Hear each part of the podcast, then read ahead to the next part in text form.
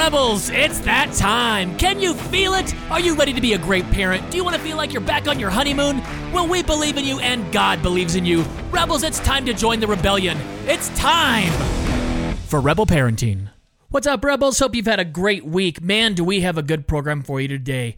My friend Ben Corson is on the podcast. We're going to talk about depression and anxiety. Before we get to that, today's program is sponsored by Trinova. Amazon.com slash Trinova. Code word RebelPod at checkout gets you 20% off everything they sell. Laura and I use it. Producer Kay uses it. I wash my car with it. I clean the house with it.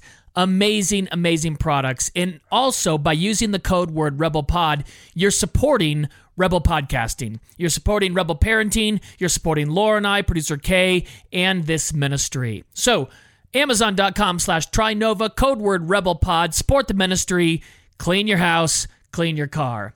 Ben Corson on the program today. My goodness, I, I got to tell you here first. This is an up and comer. You will be seeing this guy for a long time. Laura and I have done programs on depression before. This is a great broadcast. And he's got a, just an incredible book called Optimisfits. I love the title. It's a fantastic book. You're going to love Ben. Without any further ado, here is Ben Corson on today's edition of Rebel Parenting. All right, we are live. Here's the thing, Ben, I'm just going to like say this before we even introduce you. There's this little button I click in the middle of the screen and then it just kind of does this circle until it clicks live. And so we'll tell the guest, we're going to hit live and then we'll go live in just a second. And then we click that and then it's like anywhere between three and 15 seconds of just us staring at each other. And then you can't see when it goes live. So we're just like, do, do, do, do, don't talk, don't talk, do, do, do, don't. And then it goes live. So for all the live people out there, thank you. We've got Ben Corson on the broadcast today from Hope Generation. Ben, thanks for being on the program. I'm super pumped. I already love you guys. Awesome. Oh, thank we you. We are so stoked to have you here. And you're dealing with a subject that people are afraid to deal with. You talk about anxiety and you talk about depression and the fact that mm-hmm. Gen Z and Gen Y are some of the most depressed generation we've had. Yep. And honestly, I think it's because we're this safe. You know, like my, I talk about my grandpa. My grandpa dropped out of school in the seventh grade to work in the coal mines because his mom died giving birth to the 13th sibling, and his alcoholic dad wouldn't take care of the family. Mm-hmm. Now, my kids will never experience that. They're very, very safe. If something happened to us, there'd be family, there'd be social services, there'd be programs that would come in.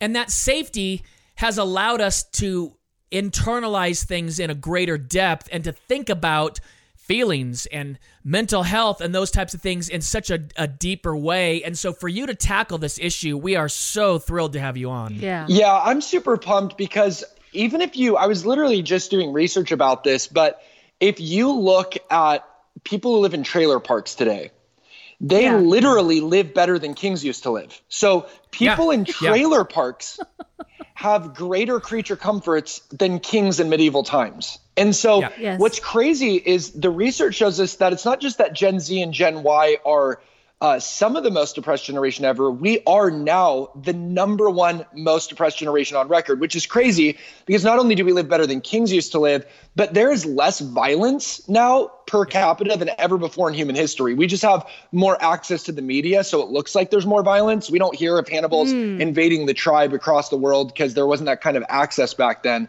But there's Right. actually uh, less violence now than ever before in human history. And so, yeah, we need to destigmatize this depression thing.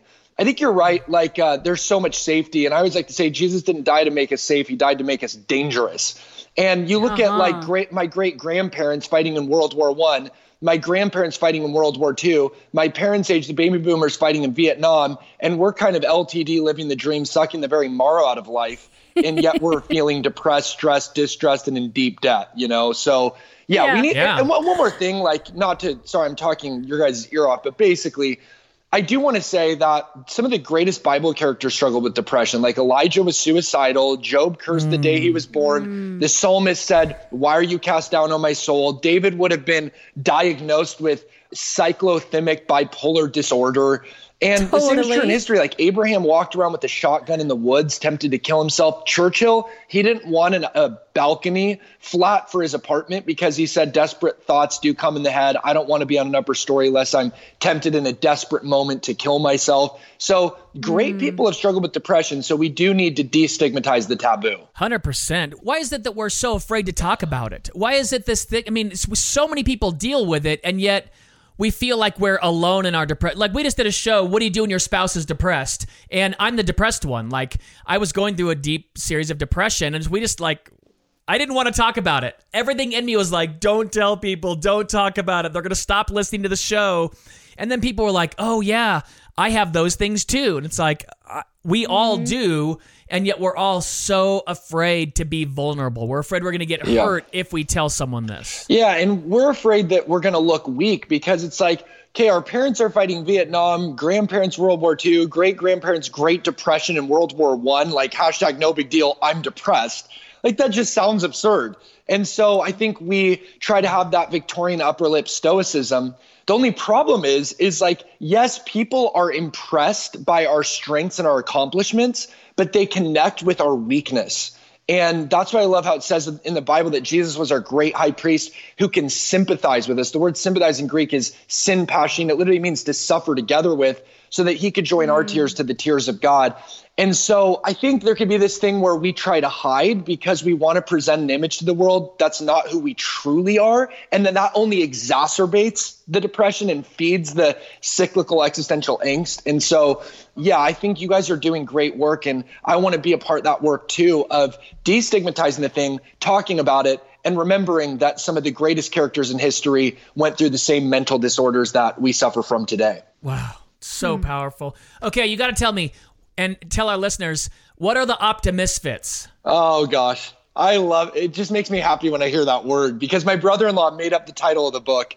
Optimisfits, it's just like I figured if J.R.R. Tolkien could make up words, I can too. Like, like, like Tolkien made up the word eucatastrophe, and now it's part of the English language, and it means like when everything's yeah. horrible, and then suddenly it culminates into a happily ever after. So I'm like, let's make up a word that has to do with you know being a hopeful rebel, because you first of all, you have like two hmm. things going on. You have the boring conformist values of the American dream, which is to work 40 hours a week for 40 years, to retire on 40% of your income, get your 401k, your dog name spot, your 2.5 kids, you know, your timeshare in Palm Springs, tool around in your golf cart, and then claim your spot in the cemetery. And I'm like, you know, the American dream sounds more like a nightmare to me. If if other yeah. people like that and that's their jam, more power to them. But like, it just sounds super boring and conformist to me personally. And then you look at, on the other hand, there's like this vanilla flavored churchianity with all of its sameness and tameness mm. that I don't want to mm. conform to either. Like, I don't want to be like Winston Smith from 1984, like subsumed by the system. I want to be more like the savage from Brave New World who uh, wouldn't take Soma. And he's like, I will not conform to the system an optimisfit is an optimistic misfit rebel who refuses to bow down to the conformity of religiosity or corporate. Somebody who says, I'm going to live with wild abandon, childlike wonder, and unapologetic optimism. So my brother in law actually came up with that title. Wow. Oh, I love fantastic. it. I love it. That is fantastic. And it's so needed today. It really is. You know, we get stuck in our heads, and, you know, what we try to tell people is fall back on what do you know to be true? You know, like we're going through this thing today and it's like, but what if this happens and what if this happens and what if this happens? None of that's true. That's all what may or may not happen in the future. Mm-hmm. But what do I know to be true right now, right here, today? And some of that stuff comes from the Bible and comes from the Lord saying, I love you. I care about you. I died for you before you were born. I decided, made that decision how much you were worth long before you knew what worth was. Yeah. Mm. Yeah, it, that's really good. Like, I love what Mark Twain said. I have worried about a great and many things. He said, I have experienced a great and many things, most of which have never happened. So he's like, I've gone through many tragedies in my life, most of which have never happened. And his point was, we worry about stuff that isn't real. Like, uh, one of my favorite stories is Kurt Gödel, who died at the age of 71. He was Einstein's friend, and he could like bat around the idea of the theory of relativity and show how when you do complex, you know, mathematics and imaginary numbers, even simple arithmetic falls apart. He was a genius, but mm. he hmm. actually died of starvation because he was so afraid that he would get poisoned. He would only let his wife feed him. And so when his wife was hospitalized, he couldn't eat food because there was no one there to prepare his, you know, meals for him. And he was so afraid somebody would poison him that he literally starved to death. So logically, no. this brilliant man, yeah. he should realize, like, okay, my reality of starvation is more realistic than my fear of being poisoned. And yet it was fear itself that killed him in the end. And so yeah. that's why Jesus said five times in Matthew 6, don't worry, because the future of our imagination is always worse than the future of our fears when we give into anxiety. So mm. fear is an illusion, it's a lie, and it's one so many people are believing. Definitely. Do do you see it more happening with women on the rise or in your studies, like with moms or new moms being more depressed and more anxious? Or is it just across the board, everybody? Well, I think there is an element of it being across the board. That's a really good question. But I'm thinking of how, like in brain science, the corpus callosum is the part of your brain that connects the right and left hemisphere. And what research shows is there is more activity in the corpus callosum for women than there is for men. And what mm. that hmm. does is it gives them a greater level of awareness and consciousness and cognitive agency when it comes to realizing their circumstances around them. So, for example, have you ever noticed how kids say, My mom has eyes in the back of her head, but they don't usually say yeah. that about their dad? That's because yeah. women have higher activity in the corpus callosum. So that's like neuroscience. Uh, so there can be a greater level of worry and anxiety for kids. Mm. That's just like when you're talking about the anatomy of the brain, but also even in the Bible. I love how Jacob, uh, when Joseph, his son, told him his dreams, it said that Jacob thought about these things. But when Mary in the New Testament heard about her son Jesus' future, it says that she pondered these things in her heart. Yeah. Now, now, I know this is a gross overstatement, but I think men tend to think like, you know, rationally, intellectually, they think about these things like Jacob, and women tend to ponder in their heart. They think more emotionally mm. through the heart. Which is better, mm. which is worse? Neither. They're both equally good, but there definitely is a difference, and we even see that in the, the activity of the corpus callosum.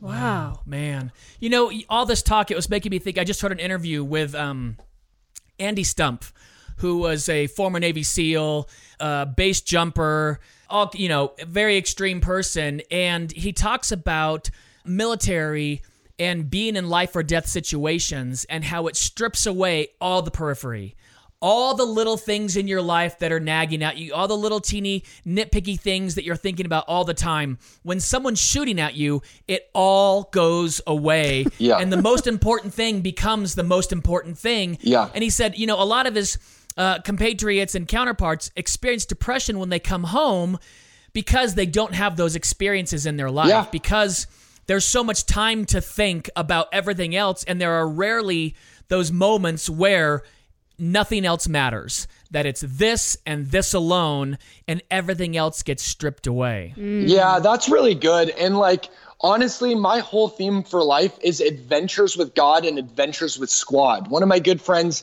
he actually lives in Orange County, um, Chad, he was a Navy SEAL as well. And I love talking to him because we weren't made for a safe conformist life. Like we were made for adventure. We were made to put our amygdala in like terrifying situations where we attempt great things for God and expect great things from God. And um, ultimately, I think when we get lost in the nexus and labyrinthine maze of our own thoughts and we get too caught up in our own head, we have 30,000 to 50,000 thoughts every day neurologically. That's a lot. And when we start mm. thinking about what we're thinking about, then it becomes this endless cycle of paranoia. And like the Kurt Gödel story, we just, we literally can sometimes worry ourselves to death. In fact, two of the typical diseases of modern life, the coronary thrombosis and stomach ulcers, are often yeah. the result of thought life. And so I, I, like what you're saying. Sometimes you just got to get out of your head and go on an adventure, like go skate. I love skating with my friends. Yes, I love reading Kierkegaard and Vonnegut, but sometimes you just got to go grab your skateboard and kickflip. Yeah. Definitely. Definitely. We've got a BMX track in our backyard. Let's go. Uh, yeah. Yeah, we put it there. You know, it's interesting. Uh, you talk about different generations. I deal with anxiety and depression. That's one of the things. And I was meeting with a doctor, and he said this crazy thing. He's like, you know, you can't make yourself more stressed out. And I was like, what? Yes, I can. And they put me on a monitor, and he was like, all right, make yourself more stressed.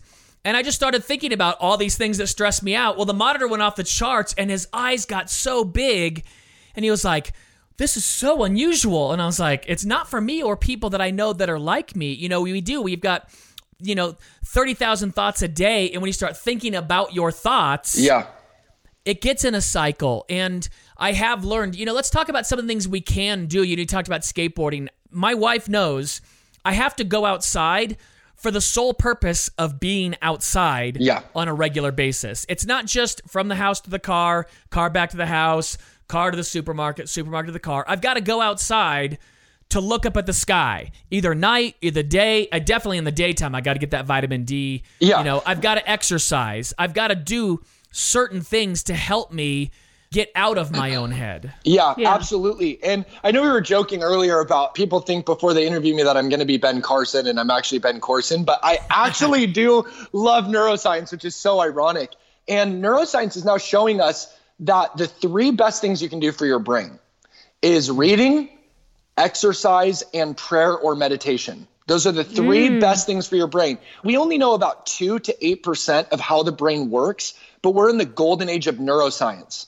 And uh, Yes. so, obviously, when you exercise, you release, release endorphins and it gets you out of stress. Um, readers are leaders. When you read, you develop your prefrontal cortex cognitive agency. And then also, when you pray or meditate, it's interesting. I think you guys are going to like this prayer and meditation has a profound impact on your brain. Like, um, there is a neuroscientist who has done more brain scans than anyone else in history.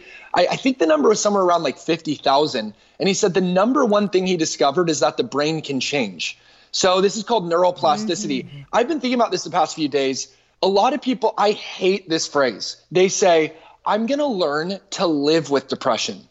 Now, I personally went through depression for 10 years, chronic depression for 10 years, suicidal depression, and God healed me. Mm. Here's the thing I am raging against this idea that you're supposed to live with depression. You are not supposed to live with depression. You're supposed to defeat depression. You're supposed to fight depression. You're supposed to fight for what you don't feel, count it all joy, and choose to go on the journey of hope. So, let me explain what I mean. Like, uh, research shows that when you pray to a God you believe loves you, uh, and you talk intentionally to God, you fire up the frontal lobe of your brain into its highest intellectual capacity and boost your brain's intelligence. So you actually get smarter when you talk to a God who loves you and you develop richer, thicker gray matter in your prefrontal cortex. So that's the part of your brain which is responsible for like concentration, focus. Who Yeah. doesn't have ADD today? We all do.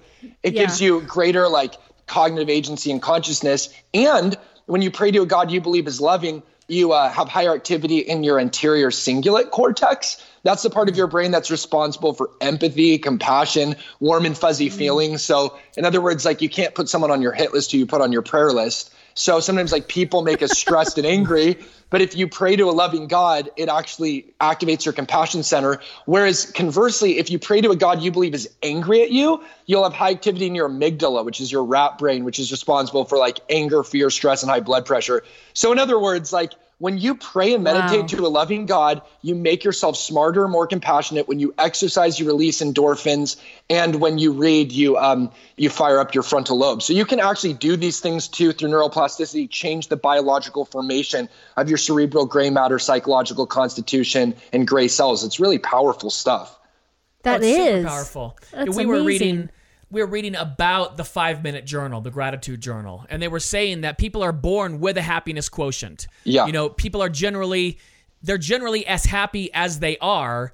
And the one thing to change that is daily gratitude. They say, you know, if you win the lottery, your happiness quotient goes up for about two years. It drops back down to what its normal median is. If something terrible happens, if you have a spouse pass away or, you know, uh, something like that, it goes down for about two years. Then it goes back to its median. Yeah. And if you focus on what's good in your life, if you focus on gratitude on a daily basis, you can raise your happiness quotient and it stays Yeah. because of that neuroplasticity, hmm. Wow. because you can change the brain. You absolutely can. And that's one of the great hopes is when the Bible says, take your thoughts captive and be transformed by the renewing of your mind. Neuroplasticity is showing us we truly can do this. I always like to say we got to get rid of stinking thinking, have an attitude of gratitude, and have a checkup from the neck up. It's funny Yeah. because like I think we all come from church world. Like I'm a pastor's kid myself, and so we were always like taught the shortest verse in the Bible is Jesus wept, and like brevity is Yeah. the wit of genius, and that's like the 140 character Twitter bio of the Bible. Jesus wept. That's the verse everyone knows. But But actually, that's not the shortest verse in the Bible. In the original language, in Greek, in which the New Testament was written, the shortest verse in the Bible is rejoice always.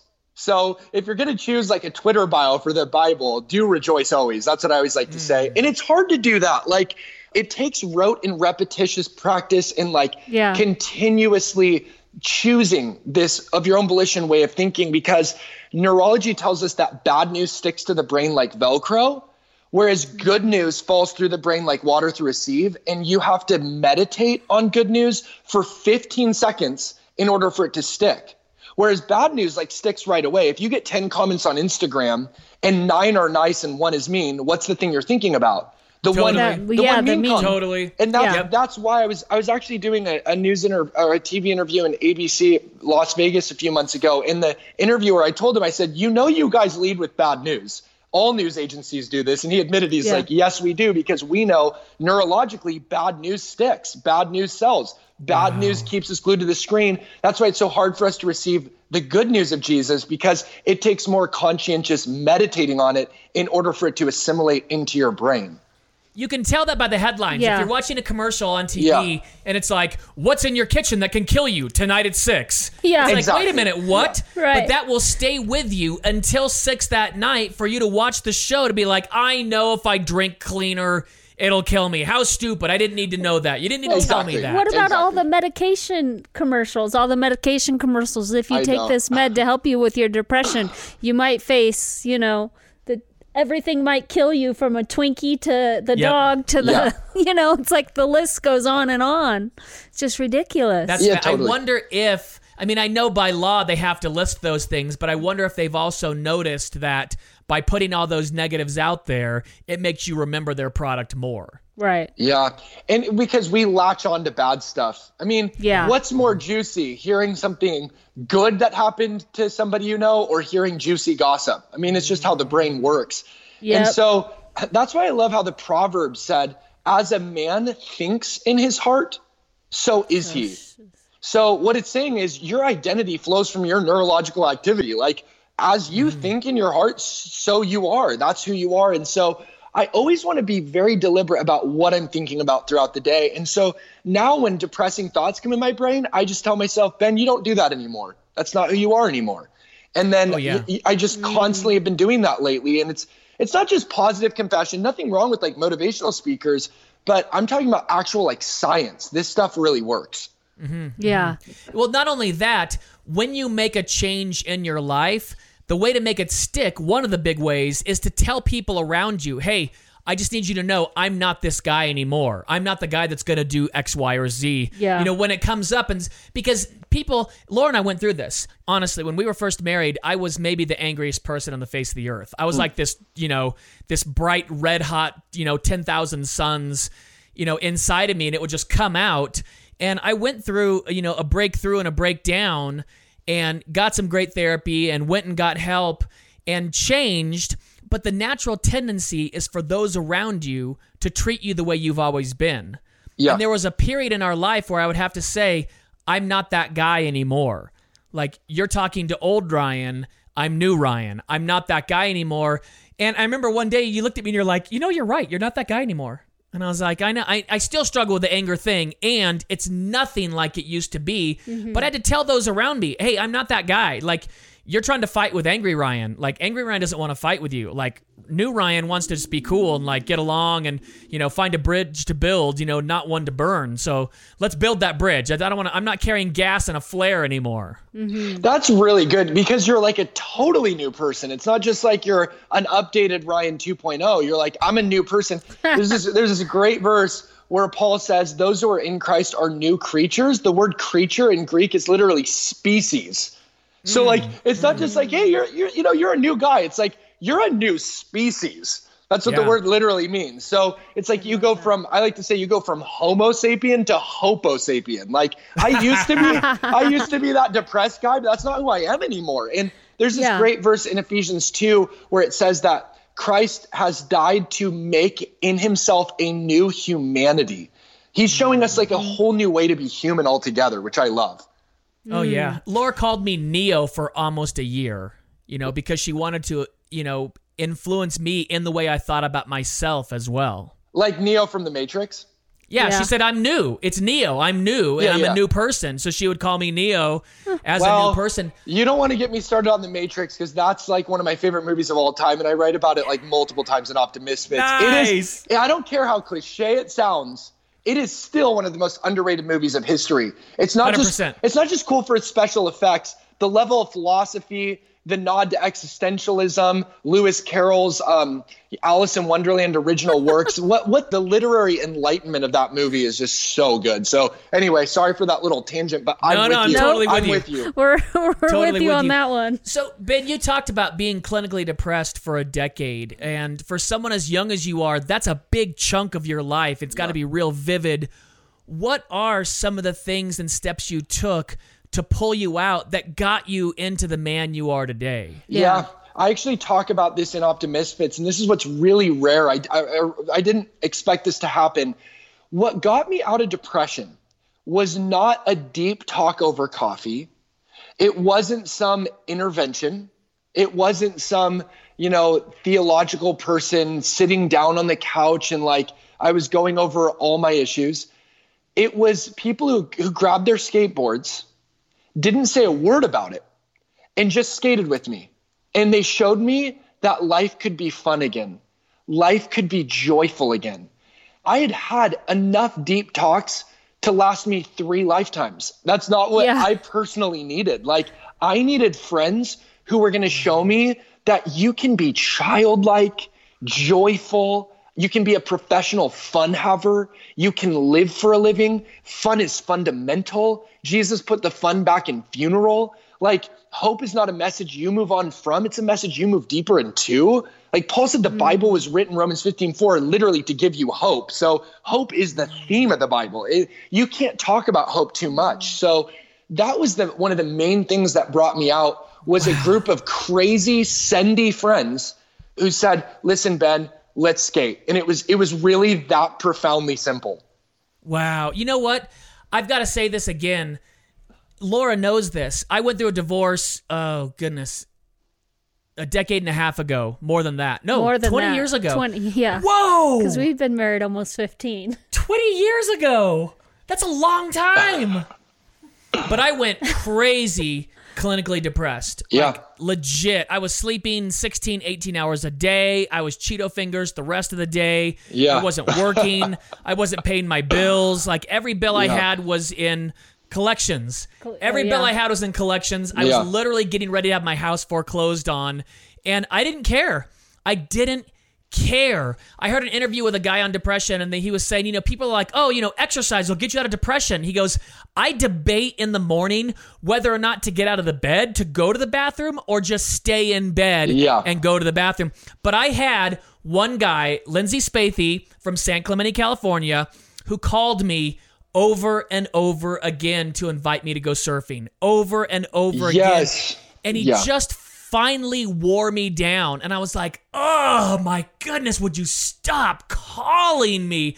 So I agreed to go. And he's like, we meet at my house at 5.30. And I was like, a.m.? That should be against the law. 5:30 a.m. Do you know what time I'm gonna have to get? I sleep 18 hours a day. You want me to get up that or? And I promise, I don't want to get choked up on this one. I do all the time. That day changed my life. yes That first day, and I can tell you the exact moment my life was changed. We're paddling now, early morning, sun isn't up yet, it's barely peaking, it hasn't even peaked the horizon yet. And I went under my first wave, and that cold water hit me in the face, washed over me, went down my wetsuit, mm. washed through my body, and that chill woke me up. I got out and I sat up and I was I felt like I could breathe for the first time in years Yeah. and years. It was like I took a breath that never stopped inflating my body. And I remember thinking, I don't know what surfing's like because I wasn't a surfer yet. I just paddled out.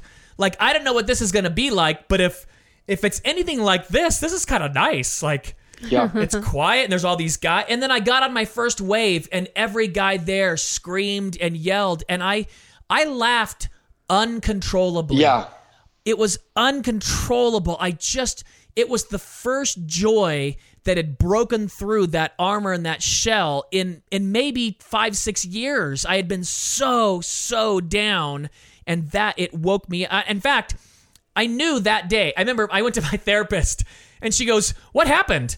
And I go, "What do you mean?" She goes, "You seem different." And I go, "Well, I went surfing today." And her face lit up, and she goes, "I've been waiting for this day."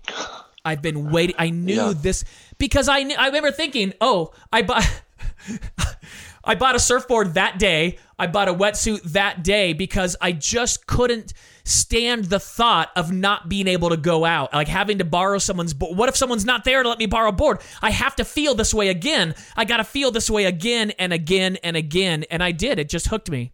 Yeah, So, like, what's the secret to overcoming nihilistic despair and existential angst and conundrums? Surf. Surf Yeah. and skating. That that, that And- was literally like one of the coolest stories I've heard in a long time.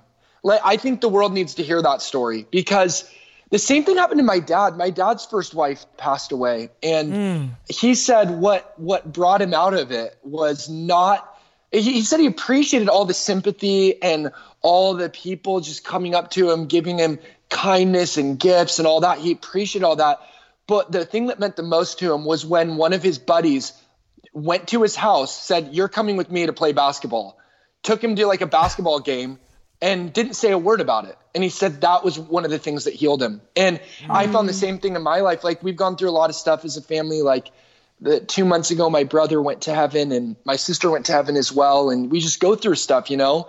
And I went through a romantic heartbreak a few years ago that just devastated me too. And, you know, the 10 years of chronic depression, suicidal. And what people don't understand who haven't been through some of this stuff is that life is always so deep. It's always so intense. You're so caught up in your thoughts that Jesus was onto something when he said, if you want to enter my kingdom, which he specifically called entering into the joy of the Lord, he said, you must become as a child.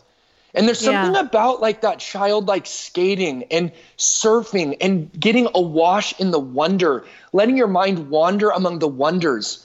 That's so mm-hmm. powerful. Like, did you know the average kid actually, you talked about cracking up when you were surfing?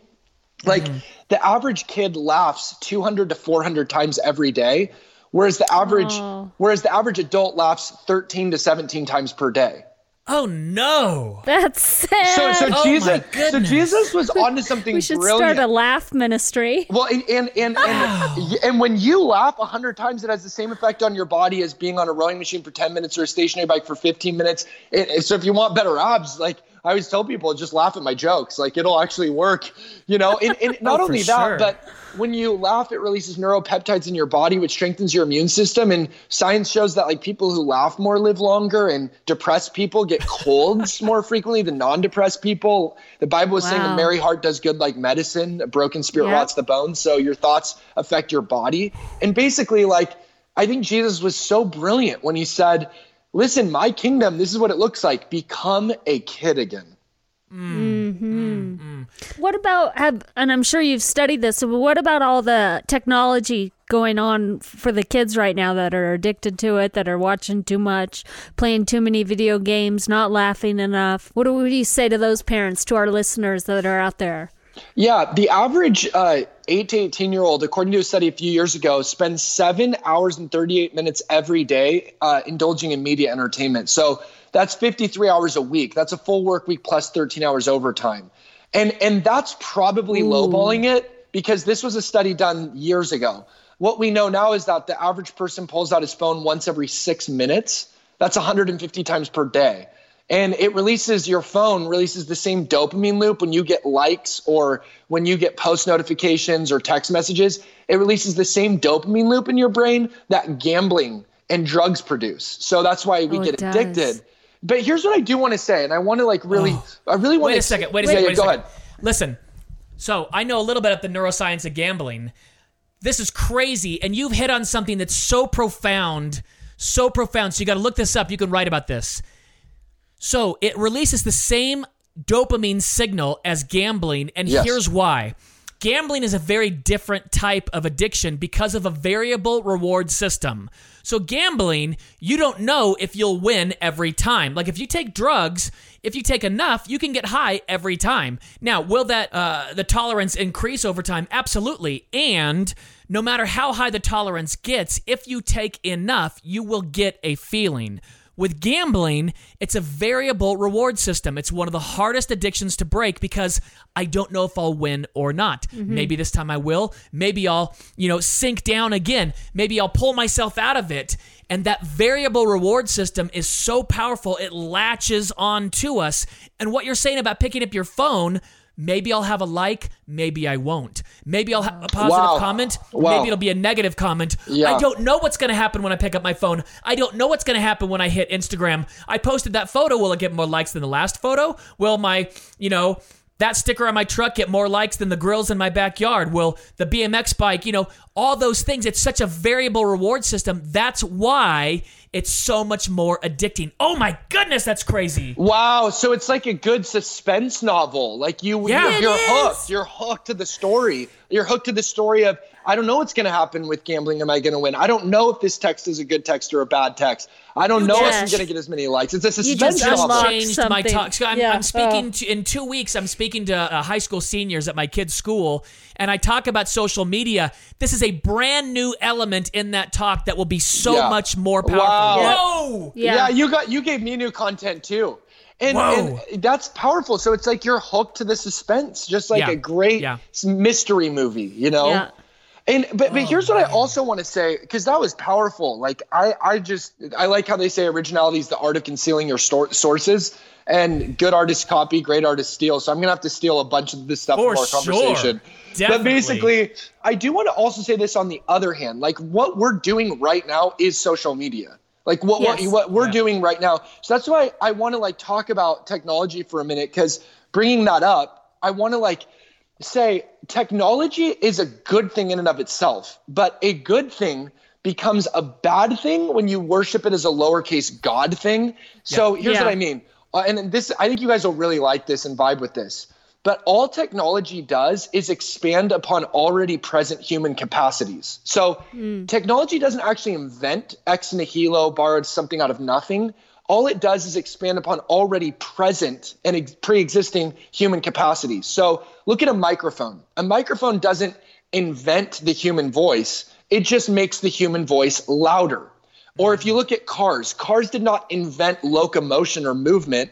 It just made you go faster. Social media didn't invent connection, but what it does is it just made us more connected and it turned up the volume on our connection. But here's the problem. If you turn up the volume on any technology too loud, it collapses in on itself and fights against the very thing it was meant to increase. So go back to the microphone. If you turn up a microphone too loud, mm-hmm. you'll get feedback, and then it's actually harder to hear the human voice, and you could hear me better without a microphone. Or if you take a car, it was meant to make you go faster. But if you're in LA or Orange County at 5 p.m. on a Friday, you can actually walk faster because you turned up the volume on the cars. There's now too many cars. Mm-hmm. And the Yeah. same is true with social media. It's good, it connects us. But if you turn up the volume too loud on social media, it destroys the very thing it was meant to create. It collapses in on itself. And the very connection that we once felt turns into comparison. And now it, it destroys the very connection it was intended to create. Yeah. Hmm. Man, that is so crazy. That is so crazy. That's deep. Ben, talk to the person who's feeling depressed but doesn't have a group that's saying, come skateboard with me, come surf with me, come get outside with me. Right. That they don't have those connections with people around them. Maybe, who knows why, but they don't have that. Are there things that we can do ourselves that help us in that process to pull ourselves out of that pit? Yeah, I get asked that question a lot. I'm a firm believer that God, he when he created the world, he said it is not good for man to be alone. So I believe that God, if we have eyes to see, we might be surprised that there are people, it's been said our vibe attracts our tribe. There are people who vibe with you. They're out there. So mm-hmm. don't give up. It takes risk, it takes vulnerability. It's sometimes scary because sometimes we think we want to disappear, but what we really want deep down is to be found. Yes. And I always tell people if you want to go fast, go alone. But if you want to go far, go together. because God didn't mm. call us to isolate, He called us to infiltrate. So I do think they're out there and I want to say that. But also, like, I think there's a good, like, healthy going back to being by yourself. Because if you're around friends all the time, you'll just be all treble and no bass. Like, you'll just be skimming off the top and you won't plumb Yeah. the deeps. So you need that time. Like, I, I'm obsessed with reading books. Like, I'm reading Do Androids Dream of Electric Sheep today. Like, I'm, and, I- and I'm hanging out with friends. So I'm doing both. And I think there's this element of, there are things that I like to do by myself that really help me out of depression. Number one, uh, Jim Carrey actually talked about this. Did you guys see his 60 Minutes thing about his depression Yes. or his Uh-huh. Net- Oh my Netflix goodness. thing? It was So really powerful. good. The thing Yeah. that hit me about it is you said, for years I tried to present an image to the world that's not who I am, and that made me depressed. And so, like, I stopped. Like Kurt Cobain said, I would rather be hated for who I am than loved for who I am not. Mm-hmm. So one mm-hmm. element is like I'm not going to present an image to the world that isn't who I am. I used to do that. Now I'm like, listen, if you like me or you don't like me, you're going to get me one way or the other. You're not going to get Yeah. me pretending to be somebody else. Because the thing is, uh, research shows that 25% of the people you meet will never like you, even if you get them a car. Like, you know, those people you're like, even if, even if, uh, no matter what I do, I can't please them. Yeah. Uh, but but then the second 25% of people you meet don't like you, but might change their mind. The third set of 25% of people do like you, but might be persuaded not to. And then the fourth set of 25% of people you meet will always like you no matter what. And that includes your mom, so she has to like you. But basically, like I've just learned to say there's always going to be people who don't like me, but I'm not going to make myself Yeah. depressed trying to impress people rather than impact people. And that's a that's a big big aspect to conquering depression. Absolutely. Uh, Frank Luntz, he was a, I want to say CNN commentator. He used to have this thing they would do online where they would play a speech and they would show approval rating in real time uh, from other people. And he came out to my dad's organization to talk to them. And there was a lot of people surrounding my dad at that time that were saying, oh, you're too harsh and you're too mean and you're angry and you're too this and you're too that. And they brought him out there essentially to change my dad's way of speaking, change who he was, to tell him, look, you're you're angry and you're harsh and you're all these things. And he got up, first thing out of his mouth, he goes, you know, I wish I could be as bold as you. I wish I could be fearless and say whatever I wanted to say at all times like you do. And here's what I want to start with. 20% of the population is never going to like you. They're never going to like you. No matter Wow. what you do, say, or change, they're never going to like you. And you have to stop trying to change that 20%. You Yeah. can change your stripes and say everything they want you to say, and they'll call you a sellout. You're never going to make them happy. Stop organizationally trying to attract the 20% of people that are never going to like you. It just makes you miserable. And I was Yeah. like, whoa, I wanted to stand up and start cheering at that moment, be like, yes, you, you know, like, but it's what you said. We're trying to change, and maybe it is your parents. Maybe your parents just harp on you all the time and they're not safe people to be around. Stop trying to change them. Just be who you are. Find that 20, 25% that's going to love you no matter what and pour into them like they pour into you. Absolutely, and it's so much more freeing that way. Like it's Yeah. it's so much more freeing just being who you are. And ultimately, Roger Federer. Uh, do you guys know who he is? He's a Yeah, tennis player. tennis Yeah. player. Um, totally.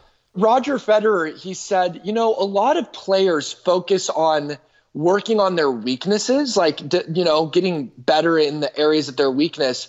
And he said, that's fine. It'll make you more well rounded. But he said, you won't be dangerous anymore. He said, the players who are just awesome at one thing, those are the dangerous players. Those are the mm. ones that I like that really go places. And Yeah. I think there's an element of the people who are pointing out our weaknesses, like that's fine. Like we want people to point out the proverbial crumbs in the metaphorical mustache. Like that's Yeah. great. But at the same time, like there's this element of if I play to my strengths, like really work on my strengths more than worrying about my quote unquote weaknesses that people are pointing out, then you become a dangerous player. Then suddenly the enemy is quaking Yeah. in his boots. And I think we can spend so much time trying to be well balanced that we just become vanilla, and vanilla never changes the world. Mm. Like there's no such thing as a moderate revolutionary. That Yeah. Navy SEALs say anything worth doing is worth overdoing. Mm-hmm, mm-hmm. Mm. Yeah, we I follow Gary Vaynerchuk and he's a huge one on that. He said the American way is work on your weaknesses, work on your weaknesses. He's like stop doing that. Triple down on your strengths. Yeah. Make yourself an absolute animal in the things that you're already good at. You Yeah. know, and it, if you can't do something and you want to be proficient in it, fine. But don't if you're proficient in something that you're just not good at, stop trying. It's no big deal. Mm. What are you good at? Start being great at that. Yeah. Yeah, absolutely. And I mean, you look at this just crazy characters in the Bible. Paul the Apostle, they thought he was crazy because he read so much, but he wrote Yeah. great Yeah. books. So Yeah. they said, Your much learning has made you mad. And there's just this element of saying, you know what? I'm going to be extreme. Like, I'm not about being mm-hmm. moderate. I'm not about being well balanced. I'm about being extreme. Jesus was killed for being too extreme for the religion of his day, for corporate of his day. And I want to be, if, if I'm accused of anything, I want to be accused of being too extreme. Oh my goodness. You're, well, you're, gonna, you're our people. definitely Good. For, I, for yeah, sure. I, right back at you. I feel, I feel the same vibe. Awesome. Ben, man, thank you so much. Thank this is you. this is what we needed today. Really, I didn't know where this was gonna go. In fact, I was telling my son, he's like, I go, I gotta go do a show. He's homesick. And he goes, What's it gonna be on? I go, Well, we're gonna talk about depression and sadness and how to get over it. He goes, Ew. I'm like, No, no, no, no. When you talk about it, it gets better. Yeah. When you bring it out, you find Yeah. solutions to make it better. And you have provided so many solutions today. Look at this. We got the skateboard We got behind the us. skateboard Oh, no way. I, I literally didn't notice that till just now. Let's go. That's, That's right. It, but this is old school. That's an old school clay with clay wheeled one. wheels. I don't Oh, think there we I don't go. think you're going to be riding any rails on this thing. Here, hand the penny. Kristen Oh. will hand it to you. Here's our. This was better. And you have the penny board too over there. Oh That's yeah. right. Here's our penny board. Oh gosh, you guys are you guys are amazing. I like we please have to hang out. I want to hang out with you 100%. guys. 100%. You guys are amazing. I'll tell you what, I'm not kidding. I'm going to leave this show. I'm going to go skateboard down the street because I need a Yes. little bit of joy today. Yes. I'm going to do Yes. it. Ben, what an encouragement. What an inspiration. what an amazing, amazing young man you are. Thank you for your ministry. Thank you for Optimisfits and just for being who you are and being Yeah. vulnerable and honest about how to get out of this stuff. I really love you guys, and you guys are. This was one of the funnest interviews I've done in a really, really long time. Like I had an absolute blast. So, so let's let's please hang out more. 100%. Thanks, 100%. Ben. Awesome. Have a good one. Love you guys. Peace. Love you too. Talk to you later. Our thanks to Ben for coming on the podcast today and being honest and open about his struggles with depression, letting us talk about a subject that sometimes gets stigmatized and normalizing it for our audience. Man, what a great guy. You can find his book, Optimisfits, wherever books are sold and on Amazon. As you can also find Trinova products at amazon.com slash Trinova, code word RebelPod for 20% off everything they sell. Also, a special thanks to the Voice of the Martyrs, helping those being persecuted for more than 50 years. Persecution.com. God bless, Rebels. We'll see you soon. Rebel Parenting is produced by Rebel Media House, and when you need a little help with your marriage or parenting, and everyone does, you can find it at rebelparenting.org. Sign up for the Rebel update by texting the word Rebel to 444999. That's R E B E L, and the number is 444999. We love it when you share Rebel Parenting with your friends and family, so thank you. God bless. Thanks for spending your time with us, and we'll see you next time for another episode of Rebel Parenting.